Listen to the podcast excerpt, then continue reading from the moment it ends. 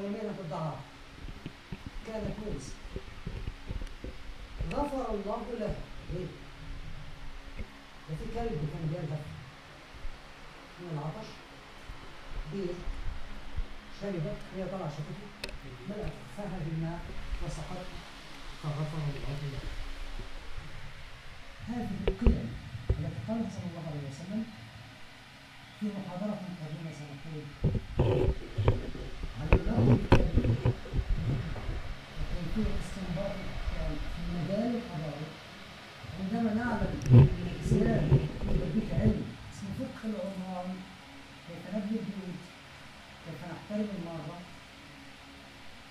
أن الإسلام عرف مستشفيات تجبير الطيور. جبيرة طير الطيور المهاجرة إلى الشرق في الشتاء من أوروبا مرهقة. ربما طير عصفور حمامة أي حاجة يعني طير. حصل له كسر في جناحه أو في ساقه. فنبني مستشفيات عشان نجبس فيها هذا الطير اللي يشفى نتركه عندما تسكن الحضارة الإسلامية فأن تبني بيوت لتعريس المكفوفين فقد البصر إذا تزوجوا في مشكلة فكان بيتم بيوت بناء بيوت مجهزة لهؤلاء المكفوفين إزاي نساعدهم إزاي يبقى مرافقين في الشهور الاولى من الزواج عندما نتساءل عن سر انتشار الاسبله ماده الشديد في العواصم شديده الحراره في الصيف زي القاهرة. عشان نعرف في إيه. وعندما نعلم إن السبيل بس مش في البيت ده في أوقاف من المنشآت الخيرية التي يطمح أصحابها في التوابع من عند الله. هذه الأوقاف اللي ما زالت موجودة لحد دلوقتي بتدير وزارة الأوقاف كلها أنشأها أصحابها من الرسول المصطفى أن هناك قيمة حضارية رائعة أحزن عندما لا تدرس لا في المجال الديني ولا في مجال الآثار فيحدث لنا ما نرى. ربما في عجالة سريعة. هاخد بس الصورة دي. أحد مساجد مصر جامع الأزرق. أعتقد كلنا كنا نجهل قيمته الحضارية إلى أن أتى في يوم من الأيام لسه آثار وصار جزء في هذا المسجد. فأعاد لي على المستوى الشخصي ذاكرة الحضارية إزاي نتعامل مع المسجد؟ وهو بناء ديني بحت. عندما نتخيله الآن بناء ديني بحت كثير رمز حضاري وفيه من سلوكيات ومميزات ومظاهر من الثقافة الإسلامية. تخيلوا في وسط هذا الجمال لم يكن نعني لسه الاثار سوى هذا الجزء. اللي طالع بالحكايه الحمراء دي بس هو الذي يحمل سمة حضارية سرقها أحد النصوص سأتناولها في المحاضرة القادمة إن شاء الله.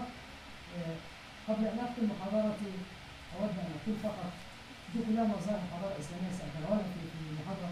الغواص اللي نازل ده يا جماعة مش نازل في البحر المتوسط. ده صحريك سبيل. صحريك سبيل. اضطررنا للتعامل معه من قبل الغواص عشان ينزل الانسان المعماري ويصوروا فيديو حضرتك بتقول إيه سبيل؟ السبيل بيبقى تحته صهريج إيه صهريج صهريج؟ كتاب صهريج يعني إيه؟ جزء بملاه ميه خزان ميه لما بتوع الآثار بيدرسوه كده بيفقدوه العنصر الحضاري بتاعته عارف إيه الحضارة؟ إن أنا بشترط إن الراجل اللي بيسقي الناس يعني ال- ال- السبيل ده إيه؟ زي المبنى اللي قدام السيده زينب ده سبيل السلطان مصطفى هتلاقيه شباك وكان المفروض فيه كوبايات اللي معدي مش آه أنا عديت عليه لي فين الفقاقة يعني؟ ما أنا بعمل كل دي كنا بنشترط عايز المية دي أكثر نقاء من أي شيء. فخليها تعدي على مجموعة من المراحل لتنقيتها وتبريدها عشان توصل لراجل برد بس لا والراجل اللي بيديله الكوبايه فاشترط أن يكون بشوشا مبتسما ما تجيش تشرب وهو باصص كده فوق عليكم. لا لازم يضحك. اللي فيه ميه ده لازم أبخره وأشترط في العاملين فيه يعملوا كشف طبي. ما يبقاش عنده جزام ما يبقاش عنده مرض جلدي ولازم.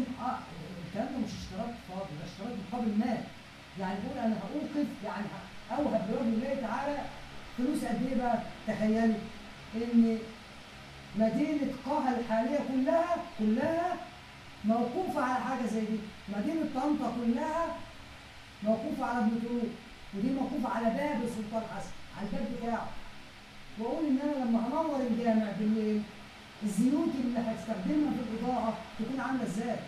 وإزاي أبخر المكان وأدي القرآن فيه قيم أخرى رفيعة جدا هي اصل الحضارة؟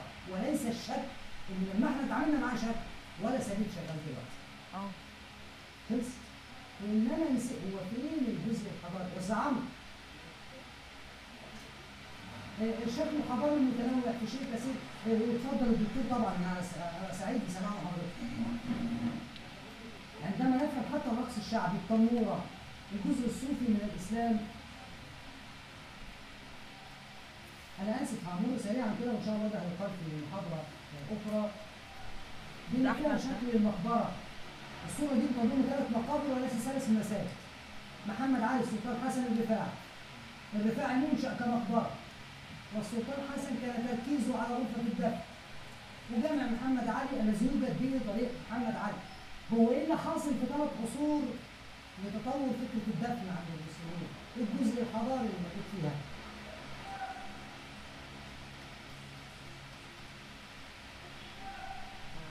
أشكر لكم آه، استماعكم لنصف المحاضرة الجزء الثاني إن شاء الله في يوم آخر وسأكون سعيدا بالاستماع إلى محاضرة الدكتور عامر عن آه، الفلسفة وعلم الحياة.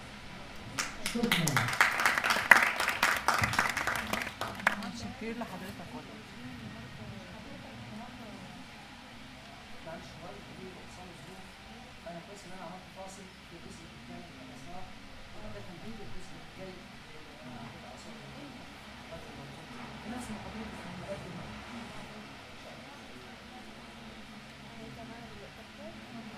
طب ما إحنا عايزين نكمل